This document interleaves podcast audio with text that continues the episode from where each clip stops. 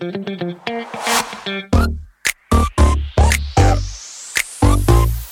it.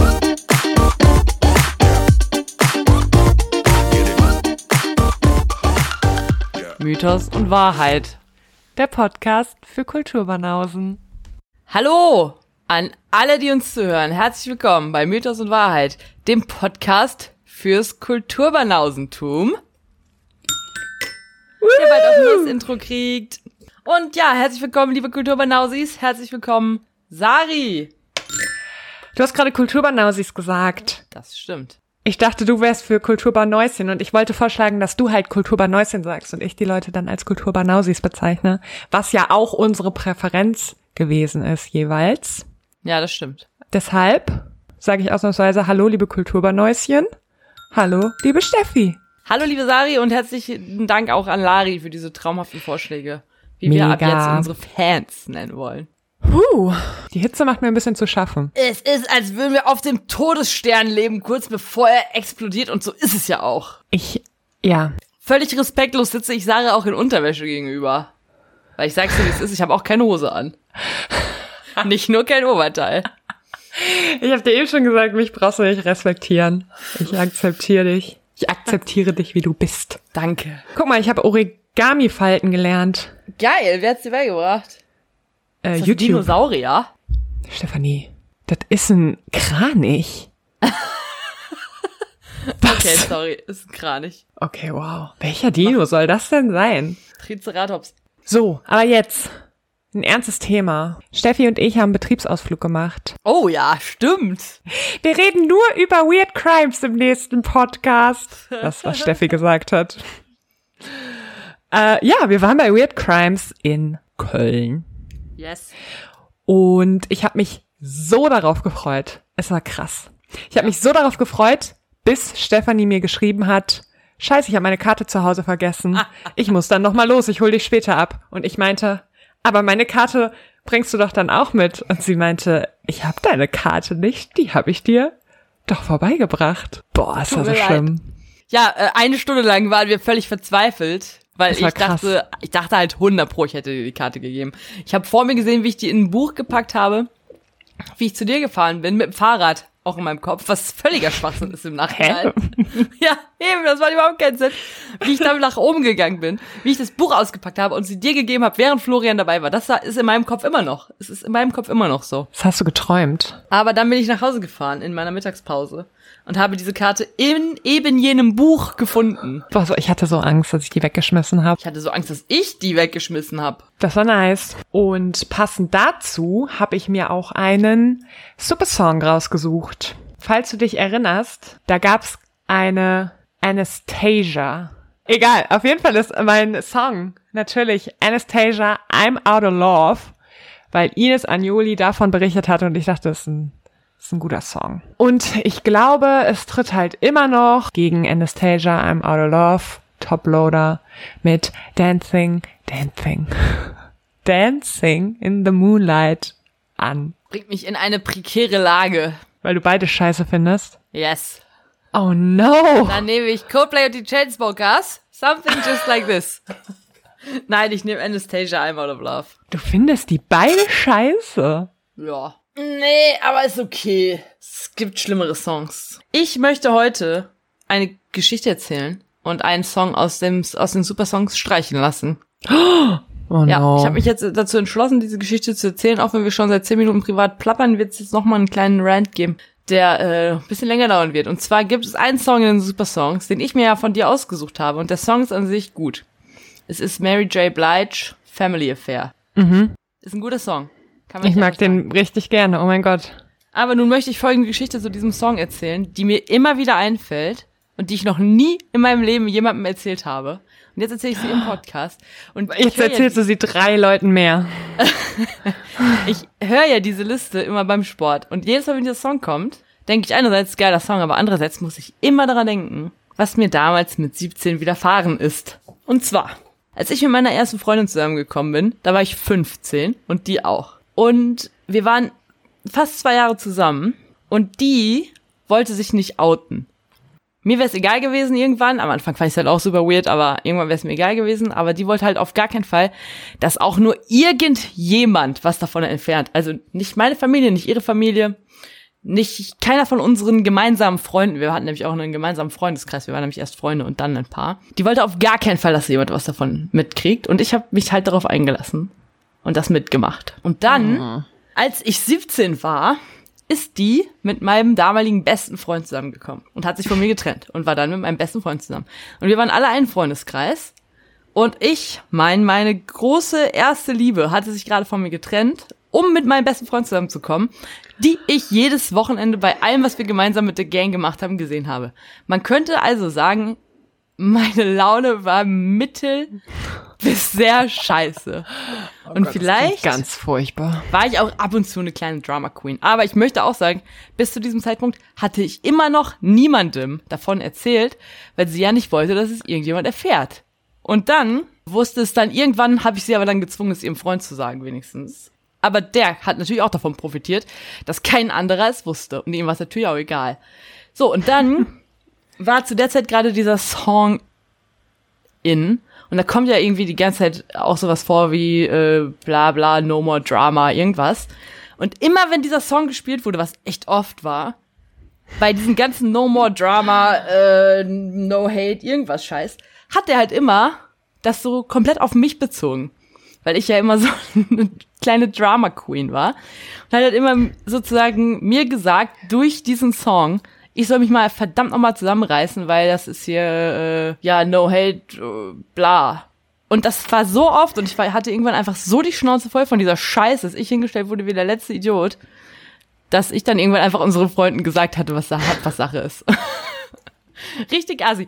Ehrlich gesagt, ich habe es nur einer, einer von denen erzählt, nämlich meiner damaligen ja. besten Freundin. Aber weil es halt so ein krasser Gossip war, hat dies dann halt sofort allen erzählt. Mhm. Im Nachhinein richtig assi. In dem Moment konnte ich es aber irgendwie verstehen, weil es war halt schon eine Bombe, die ich da hab platzen lassen. so zwei Jahre alle angelogen. Richtig krass. Und ja, dann ging das Drama erst richtig los. Ich muss aber sagen, am Ende habe ich gewonnen. Ich bin nämlich immer noch mit den Leuten befreundet. Deswegen möchte ich, dass dieser Song aus der Liste entfernt wird, weil ich habe keinen Bock, dass da ein Song drin ist, der mich an die schlimmsten und dunkelsten Zeiten meines Lebens erinnert, in denen ich einfach richtig traurig war und mit niemandem darüber reden konnte, einfach nur, weil ich niemanden outen wollte, der nicht geoutet worden werden wollte. Und ich es dann trotzdem gemacht habe, was auch richtig assi ist, aber es gab ja auch für sie keinen Grund. Es gab, war jetzt nicht so, dass sie aus einer Familie kam, die irgendwie besonders religiös war oder irgendwie kulturell das nicht, sondern einfach nur, die war einfach nur ein Rich Kid. Man hatte keinen Bock auf Privilegienverlust und kam halt nicht so gut mit der Situation klar, was ja auch klar ist.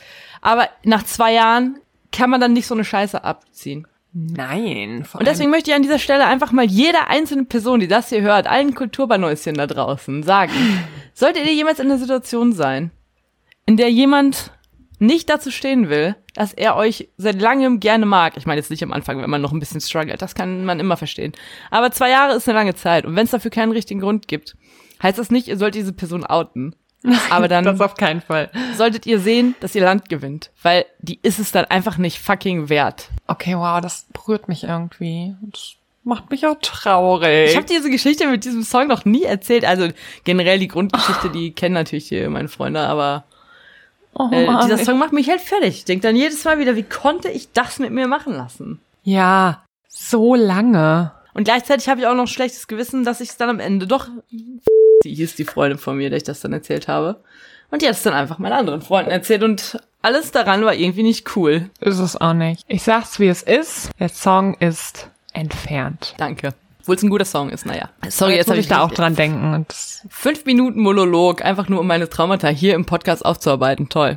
Äh, wir sind auch dafür da, um privat zu plappern. Hm. Und der Mythos, Schön. den ich vorbereitet habe, der ist jetzt auch nicht so lang, also ist es auch in Ordnung. Okay, ja, da wollen wir dazu kommen. Zum Mythos? Ja. Oder zu den wunderschönen News? Ich glaube, das hängt zusammen. Ich glaube auch, das so? hängt zusammen. Herzlichen Glückwunsch an Kim und an Patrick, denn die kleine Nike ist auf der Welt. Wup, wup. Wir lieben die kleine Nike. Sie sieht super süß die aus. Ist so süß. Sie sieht super klein aus. Sie ist so ein kleines, süßes Baby. Ja. Ich freue mich schon so, sie kennenzulernen. Vor drei Tagen wurde sie geboren. Und sie ist unser erstes Archäologen-Gang-Baby. Sie ist süß.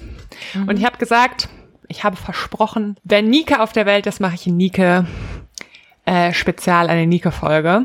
Yes. Zu Recht natürlich auch. Diese Folge widmen wir dir, kleines Baby. Ja, ich hoffe, irgendwann in 18 Jahren kannst du es hören. Na, auch schon früher. Hör lieber nicht, ist nur Serien. Oh Gott, in 18 Jahren weiß, wie alt wir da sind. Ich bin dann schon über 50.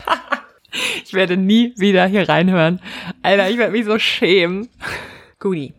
So, meine Folge ist quasi wie meine Pan-Folge einfach eine Aneinanderreihung an Facts, weil es gibt jetzt keinen wirklichen Nike-Mythos, muss man sagen. Ist aber auch okay. Deshalb erzähle ich einfach so kurz ein paar Facts und Go for it, girl. das ist, was ich mache. Gut. Und ich wusste wie immer richtig viel einfach nicht und hoffe, dass du es auch nicht weißt. Nike Spezialfolge. Es ist so wild immer, was du machst. Das ist Impro. Bestes. Nike ist die Tochter der Styx, einer Flussgöttin, und des Pallas, eines Titan. Und ihre Geschwister sind Bia, die Gewalt bzw. die Kraft, Xelos, der Eifer, und Kratos, Macht oder Stärke. Und in der griechischen Mythologie ist, und das wissen wahrscheinlich einige auch, Nike die Göttin, die den Sieg verkörpert, und zwar in allen Bereichen. Also nicht nur, wie man vielleicht auf den ersten Blick vermuten würde, ähm, im, der Sieg im Krieg, sondern sie ist eben auch die Verkörperung des Sieges in Wettbewerben, also beispielsweise beim Sport, der Musik, der Dichtung oder auch in der Kunst. Wie man es sich vielleicht denken kann, ist auch das altgriechische Wort Nike das Wort für Sieg und das finde ich schön. So, und im, das ist halt das Problem, im Göttermythos ist sie relativ unbedeutend und auch im Kult wurde sie halt kaum verehrt. Aber ihre Funktion war eben das Überbringen des Sieges bezieh beziehungsweise der Siegesbotschaft und vor allem in der Bildkunst wird sie dann eben auch zur Hervorhebung dieser Sieger dargestellt. In der römischen Zeit ist ihr Äquivalent Victoria. Allerdings hier besonders als Ausdruck der Staatsmacht gesehen. Also sie äh, wird hier dann eben meistens in der Politik dargestellt. In der griechischen Kunst sieht man sie dann häufig als geflügelte weibliche Figur, die dann auch durch die Luft schwebt. Beispiel hierfür ist die Statue der Nike des Paionios in Paionios, Jesus, in Olympia. Das war so crazy. Wir waren ja kurzfristig mal in Olympia, äh, also Hanna und ich, als wir auf Grabung waren und sind dann in Olympia durchs Museum gelaufen und gehen durch so um die Ecke und dann steht die da einfach. So richtig schlecht beleuchtet, aber sie war da. Das stelle ich mir sehr geil vor. So ähnlich wie wenn man im Louvre ist und so eine Treppe hochgeht und auf einmal ist da die Nike von Samothrake und steht einfach so auf der Treppe. Genau, also ich hatte ja gesagt, jetzt haben wir wieder ein bisschen geplappert, dass es halt so eine weiblich geflügelte Figur ist und ähm, die schwebt durch die Luft. Sie trägt dann meistens noch einen Kranz oder eine Binde, die sie dem Sieger, der Siegerin überbringt. Und die römische Viktoria hat dann manchmal auch noch so einen Palmzweig dabei. Und in der griechischen Literatur wird Nike sowohl als Attribut als auch als Dienerin der Götter Zeus und Athena beschrieben. Und diese ehrenvolle Rolle an der Seite von Zeus erlangte Nike eben deshalb, weil sie während der Gigantomachie eine der ersten Göttinnen war, die Zeus ihre Treue geschworen hat. Während des Krieges mit den Giganten, da könnt ihr euch gerne Folge 1 nochmal anhören, rief Zeus alle Götter auf den Olymp, um eben auch so ein bisschen die Loyalität zu testen. Und äh, er erklärte, dass jeder Gott und jede Göttin, der oder die sich mit ihm gegen Kronos verbünden würde, seine Ehre und seine ewige Gunst erhalten würde. Kurze Erklärung zur Gigantomachie. Das beschreibt, also Gigantomachie beschreibt den Kampf der griechischen Götter mit den Giganten. Wobei hier der Göttervater Zeus eben der Anführer war. Und Gaia war beleidigt, weil Zeus ihre Söhne äh, in die Unterwelt gesperrt hatte. Und von ihrer Mutter angespornt warfen dann die Giganten riesige Felsblöcke und auch brennende Eichen Richtung Himmel. Und äh, Gaia hatte dann auch ein Wunderkraut gezüchtet oder wollte es züchten, ließ es halt wachsen, was den Giganten helfen sollte, gegen die Götter generell, weil sie durch dieses Kraut eben nicht von Sterblichen getötet werden konnten. Und als Zeus davon erfuhr, verbot er dann Eos, also dem Morgenlicht, der Selene, dem Mond und Helios, der Sonne, zu scheinen, bis er dieses seltsame Wunderkraut gefunden hatte. Der Sieg sollte den olympischen Göttern dann tatsächlich nur durch die Hilfe sterblicher Wesen möglich sein, weil die Giganten eben durch Götterhand nicht sterben konnten. Und diese Hilfe kam dann durch Dionysos und durch Herakles. Das waren beides Söhne des Zeus, allerdings mit sterblichen Müttern gezeugt. Und deshalb konnte vor allem Herakles tatsächlich, boah, bei dem müssten wir mal ein Themenspezial machen. Also wer das ganz genau im Detail wissen will, der sollte sich einfach mal den Disney-Film angucken. Kommt alles drin vor, außer das mit dem Kraut. Stimmt, ist schon, ist schon ziemlich nicer Disney-Film. Ist best. Aber es ist halt auch vielleicht mal gut für Mythos und Wahrheit. Auf jeden Fall, wir müssen unbedingt mal ein Herakles-Themenspezial machen, das stimmt. Haben wir halt auch was für die nächsten Folgen. 100 Folgen. so, also besonders Herakles war wichtig und half dann den Göttern und Göttinnen zum Sieg weil er seine Pfeilspitzen in das giftige Blut von der von ihm erschlagenen Hydra tränkte und damit die Giganten dann auch töten konnte. Von den Göttern waren eben Styx und ihre Kinder, also die Mutti von Nike, die ersten, die ihre Loy Loyalität zu Zeus erklärt hatten, worauf Zeus ihr und ihren Kindern dann eben seine ewige Gunst schenkte. Daraufhin wurde Styx dann zum Beispiel auch die Ehre zuteil, dass bei ihr der heiligste Eid der olympischen Götter geschworen wurde. Also beim Styx, das ist der Fluss, der die Unterwelt von der Erde trennte. Und der mutwillige Bruch eines solchen Eides hatte für die Götter schwerwiegende Folgen. Beispielsweise den Verlust der Stimme für neun Jahre. Neun Jahre. Habe ich für neun, das ist sehr, ja, sehr präzise und dann dachte ich zuerst, so, oh, ist das kacke, aber dann dachte ich mir halt auch, da musst du nie wieder mit irgendwem reden. Genau, und ihren Kindern, also unter anderem auch der Nike, gewährte Zeus dann seine ewige Gunst, indem er ihnen erlaubte, für alle Zeiten bei ihm zu wohnen. Also im Olymp zu wohnen. Infolgedessen wird Nike in der Literatur eben auch oft in Verbindung mit Zeus dargestellt, da sie diese ehrenvolle Position an seiner Seite einnimmt. Auch in Athen hatte Nike eine besondere Stellung. Hat ja schon gesagt.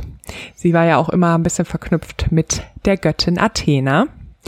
Und es kommt dann sogar so weit, dass auf der Akropolis der Athener Nike-Tempel errichtet wird. Der wurde 420 vor Christus erbaut. Das ist der früheste vollständig ionische Tempel auf der Akropolis, falls das irgendjemanden interessiert.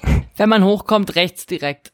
Genau, er befindet sich auf der rechten Seite in der Südwestecke, rechts vom Eingang der Propylen quasi, ist sehr rutschig, passt auf, wenn ihr da hochgeht. Das war das Siegesheiligtum und das Gute war halt, dass es für alle offen gewesen ist. Also man konnte quasi, bevor man auf die Akropolis ging, einmal ein dieses ummauerte Heiligtum von außen, also über die Propylen, aber dann von außen quasi betreten. Ja. Und das ist mein Themenspezial Nike gewesen. Sari, ich liebe dieses Mythen, äh, dieses Nike-Spezial. Weißt du warum? Danke. Weil ich hoffe, dass auch der kleine Nike ein, ich sag den, ich piep den Nachnamen raus, ein kleine, der kleine Nike K ein kleines, äh, eine besondere Gunst aller Götter zukommt. Dafür ist diese Folge. Wir segnen sozusagen. Kleine Nike K, ja. Und sie soll auch den Sieg bedeuten für alle, die mit ihr rumhängen. Das sind Paddy K und Kimi K, aber auch Sarah M und Steffi O. Weil ich habe richtig Bock, mit Nike rumzuhängen. Ich habe auch richtig Bock, mit Nike rumzuhängen. Und dann ziehen wir dir so ein kleines süßes Kleid an und geben dir so einen Kranz in die Hand und dann heben wir die immer so hinter den Leuten hoch, damit die den Kranz über die Köpfe erhören kann. Das wird ein geiles Kleid für die Kleine. Unbedingt. Boah, die freut sich. Die freut sich jetzt die schon. weiß es nur noch nicht. Ja, es tut mir leid, dass es so eine kleine Folge, und mit klein meine ich natürlich auch äh, kurz, kurze Folge ist. Aber wir naja, mussten wir haben ja diese. Viel privat geplappert, also ich glaub, Richtig, und wir mussten diese Nike-Folge jetzt machen, weil ich hab's versprochen. Und das ist auch nur das einzig Richtige, was man machen kann. Wenn eine kleine Nike geboren wird, so. dass man ihr eine Folge widmet. Nicht alle Götter können, alle GöttInnen können einen äh, krassen Mythos haben. Immerhin ist das Leben von Nike Kay jetzt nicht geprägt von irgendwelchen Geschichten, die irgendwas mit Frauenraub, Menschenraub, Menschenhandel, komischen ja. Erschlagungen von Leuten, Mord, Totschlag, Vergewaltigung zu tun hat, sondern ist einfach Richtig. eine sweete kleine Maus, die Leuten den Sieg bringt. Das ist doch super. Es, du hast ja recht. Die hat einfach da hart gechillt, glaube ich, nachdem sie Zeus zur Hilfe kam, schön geholfen hat, dann im Olymp gechillt hat, da rumsaß und ab und an mal gesagt hat, oh hier, ich habe eine Binde für einen Sieger, ich komme mal kurz vorbeigeflogen. Ja, so Hammer. Ja, Beste stimmt schon. Leben. Wirklich beste Leben. Weißt du, wem die Siegesgöttin auch hold war letzte Woche? Nein, weil ich habe die, ich habe das Finale nicht geschaut.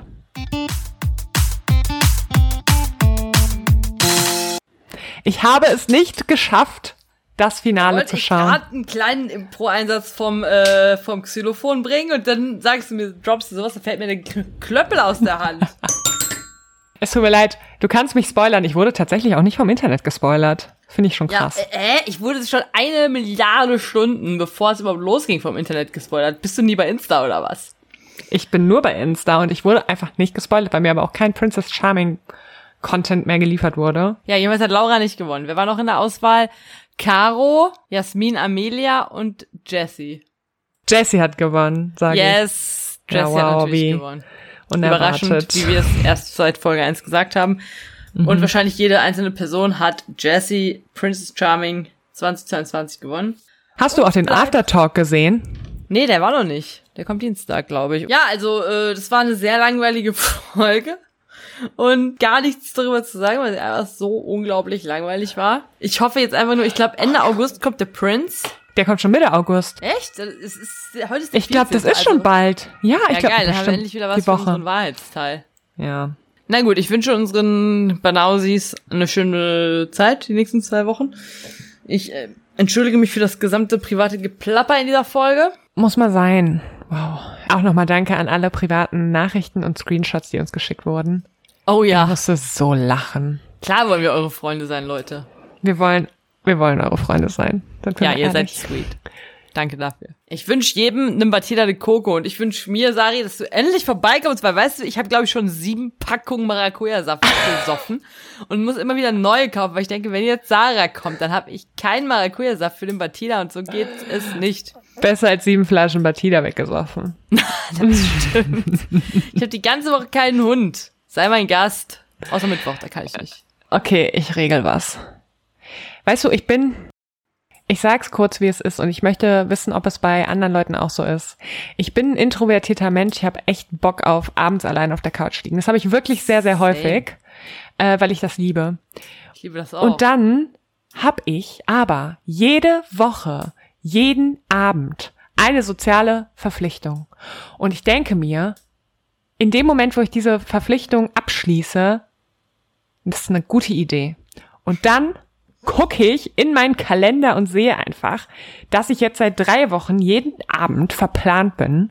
Und dann reg ich mich über mich selber so auf. Ey, ich fühle das so sehr. Ich mag das auch nicht.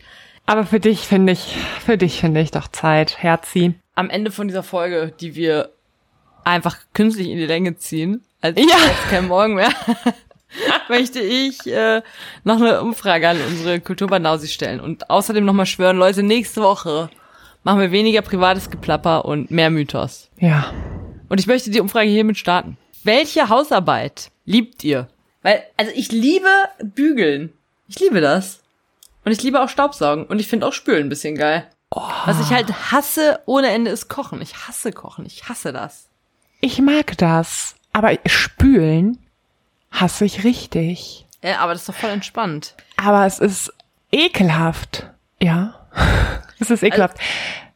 Ich mag das nicht so gerne. Also ich glaube so folgendes. Staubsaugen, spülen und bügeln ist halt so. Am Anfang ist was dreckig oder knitterig und am Ende ist was sauber oder glatt. Das stimmt. Man hat, man sieht halt, was man gemacht hat und man hat was aus einem schlechten Zustand in einen guten Zustand versetzt. Und beim Essen ist es genau andersrum. Beim Kochen hat man so eine, zum Beispiel so eine Paprika. Die ist wunderschön und rot und rund und knackig. Und dann macht man die komplett kaputt. Und am Ende wird daraus ein, so eine Pfanne voller Zeug, das alles durcheinander ist. Und deswegen mag ich alles andere außer Kochen. Also bügeln fühle ich sehr, weil du kannst dich halt einfach da hinsetzen und Fernsehen gucken oder so. Ich habe halt kein richtiges Bügeleisen. Ich habe so ein weirdes Bügeleisen zum Aufstellen auf den Tisch und das ist nicht ganz so stabil. Ich mag Staubsaugen nicht, weil ich diesen Oldschool Staubsauger halt hinter mir herziehen muss und das nervt mich. Außerdem hat der einen Kabelbruch und geht immer aus. Kochen mag ich sehr gerne. Ich mag auch gerne Wäsche waschen. Oh, und das ist eigentlich echt eklig, aber ich mag Badputzen. Aber weil es am Anfang dreckig ist und am Ende sauber. Ja, so dreckig ist es auch nicht. Ich mach's ja dann doch häufig. Das wird mir jetzt zu weird, aber ich habe gerade eine richtig gute Business-Idee. Was denn? Wir machen OnlyFans-Account, wie wir Hausarbeit machen. Ja. Hammer. Ja. Ja, das guckt Also sich Leute, 100 Prozent. Irgendjemand guckt sich das an. Sarah und Steffi. Sarah, wie sie Bart putzt, Steffi, wie sie bügelt. Aber Das machen wir. ein bisschen mehr an als jetzt gerade. Nein, Doch. so funktioniert das nicht. Prince Charming. Nächste Folge bei Mythos und Wahrheit, dem Podcast des Kulturbandausentums. Auf Wiederhören auf diesem Kanal. Bitte hört es auch noch nächste Folge. Schwöre, nochmal. Weniger privates Geplapper. Viel mehr Content. Ciao. Tschüss.